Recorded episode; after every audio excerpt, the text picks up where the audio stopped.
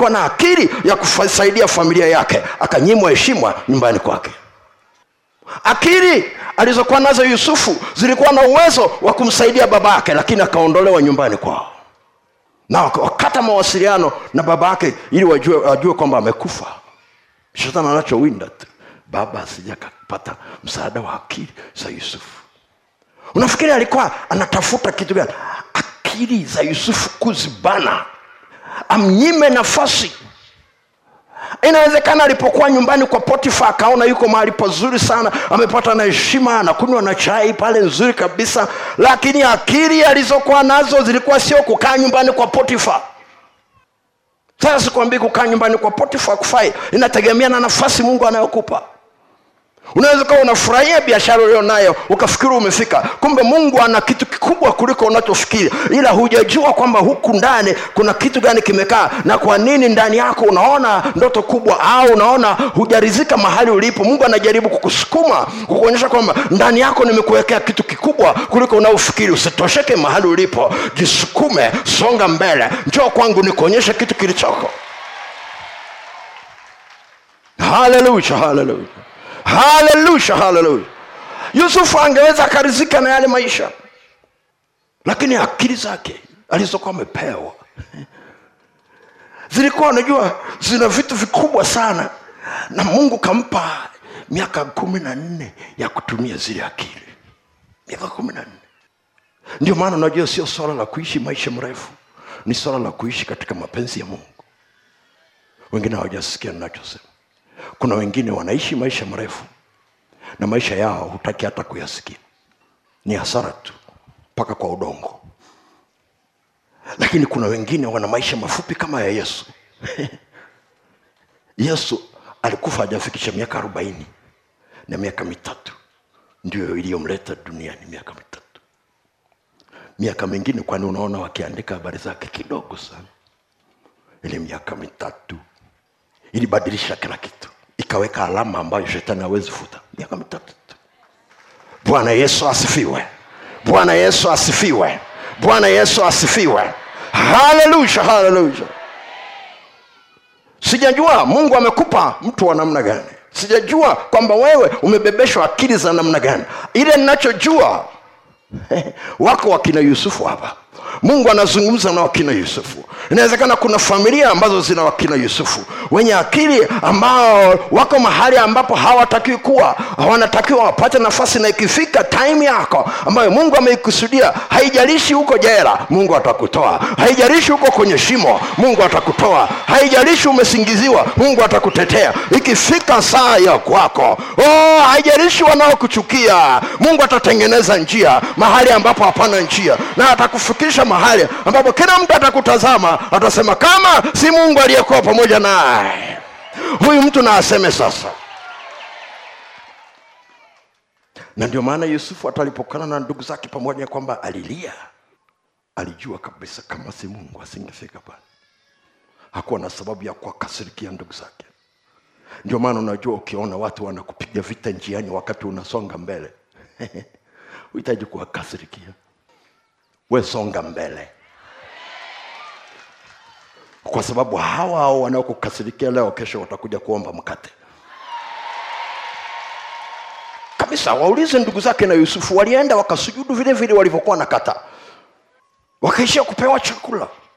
Biblia haituambii mke wa potifa alipotelea wapi baada ya yusufu kuwa waziri mkuu. Ningetamani sana kujua habari zake unaweza ukafikiria matangazo yalipotoka kwamba yusufu kapewa cheo na yule mama yuko nyumbani kwake anajaribu kufikiri mme wangu bado ataendelea na hii kazi? Je mimi sitarundikwa ndani? Humwoni yusufu akijilipizia kisasi? Sikiliza ukiwa na akili kubwa usishindane na vidogo.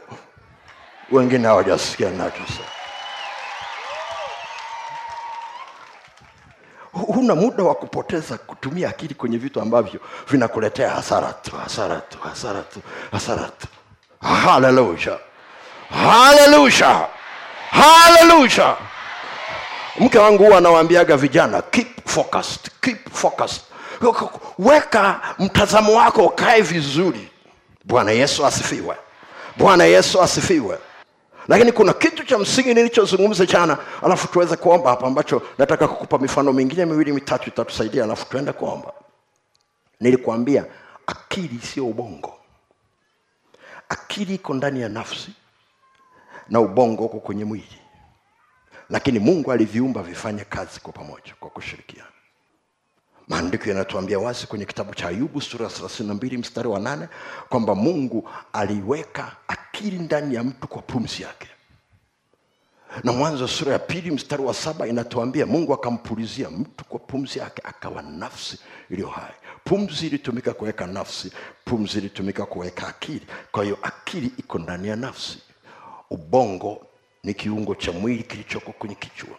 Na mungu ameweka hivi vitu vifanye kazi kwa pamoja tunaenda sawasawa bwana yesu asifiwe.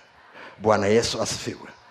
Na jana nikakupa mifano michache mifano michache nikakwambia kwa mfano akili zinapofanya kazi na ubongo vizuri kwa mfano kwenye elimu ubongo utakusaidia kupokea elimu. Akili itageuza elimu uliyopata kuwa maarifa. Elimu haikupi maisha inaweza ikakupa kazi. Inaweza ikakupa cheo. Inaweza ikakupa pesa. Lakini haiwezi kukupa maisha. Maarifa ndio yanayokupa maisha. Tunaenda sawasawa bwana yesu asifiwe. Ndio maana hata kama unawasaidia watoto zungumza nao wapate kuelewa.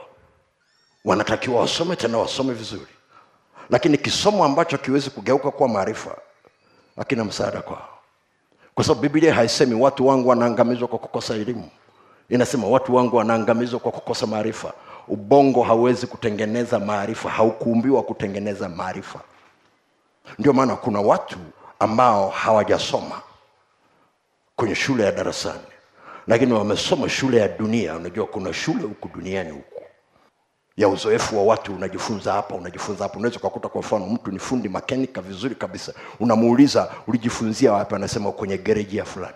Alianza kwa kushika spana leta namba tano leta namba kumi leta namba kumi na tatu fungua hapa. Hebu fungua hapa kidogo kidogo. Kesho anamwachia injini anaifungua mpaka chini. Kuja kufunga fundi anakuja kufunga akiwa leta nati fulani. Na anajifunza. Baada ya miaka mitano na yeye anaweza akateremsha nchi akaifunga. Akaanzisha gereji yake katika kile alichokuwa anapata kwa yule mtu hakuishia kuchukua tu hela alipata na maarifa. Maarifa yakampa maisha. Inawezekana zile pesa alipata kwenye zile gereji inawezekana hata sentano hana. Lakini akili zake ziliingia kazini. Kwamba baada ya hii gereji kuisha nitaishije? Watu wengi sana wanafikiri tu kwamba nikishamaliza shule nitapata kazi. Sawa ukishapata kazi halafu inakuaja tuna watu wengi sana ambao wana kazi hawana maisha mazuri. Shida ni kwa sababu akili hazijapata nafasi ya kufanya kazi na ubongo wao. Bwana yesu asifiwe. Nilikupa mfano wa pili nilikupa mfano wa pili. Ya kwamba ubongo unakupa nafasi ya kupokea habari unapokea information. Lakini akili ndizo zinazoweza kugeuza zile habari kukupa ufahamu. Kwa sababu kazi ya vyombo vya habari sio kukuhabarisha tu ni kukufahamisha katika hizo habari. Kwa kama upati ufahamu kwa hizo habari inamaanisha umesoma tu lakini hujapata cha zaidi. Kwa sababu hawako pale tu kukuhabarisha lakini kuna ufahamu wanataka upate.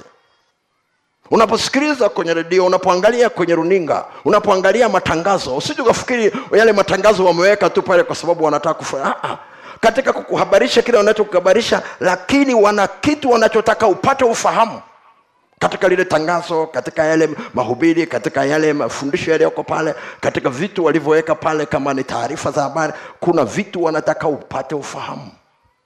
Usipopata ufahamu inamaanisha ubongo umekusaidia kuangalia runinga akili zilikuwa haziko hapo. Bwana yesu asifiwe. Bwana yesu asifiwe. Haleluya kwa hiyo kwani kwani hujawahi kuona? Tizama kwenye wale ambao mko mnaingia kwenye mtandao. Kuna habari nyingi sana kwenye mtandao. Lakini cheki ufahamu unaopata. Cheki ufahamu unaopata. Kwenye tuende mfano wa tatu. Mfano wa tatu. Bwana yesu asifiwe. Bwana yesu asifiwe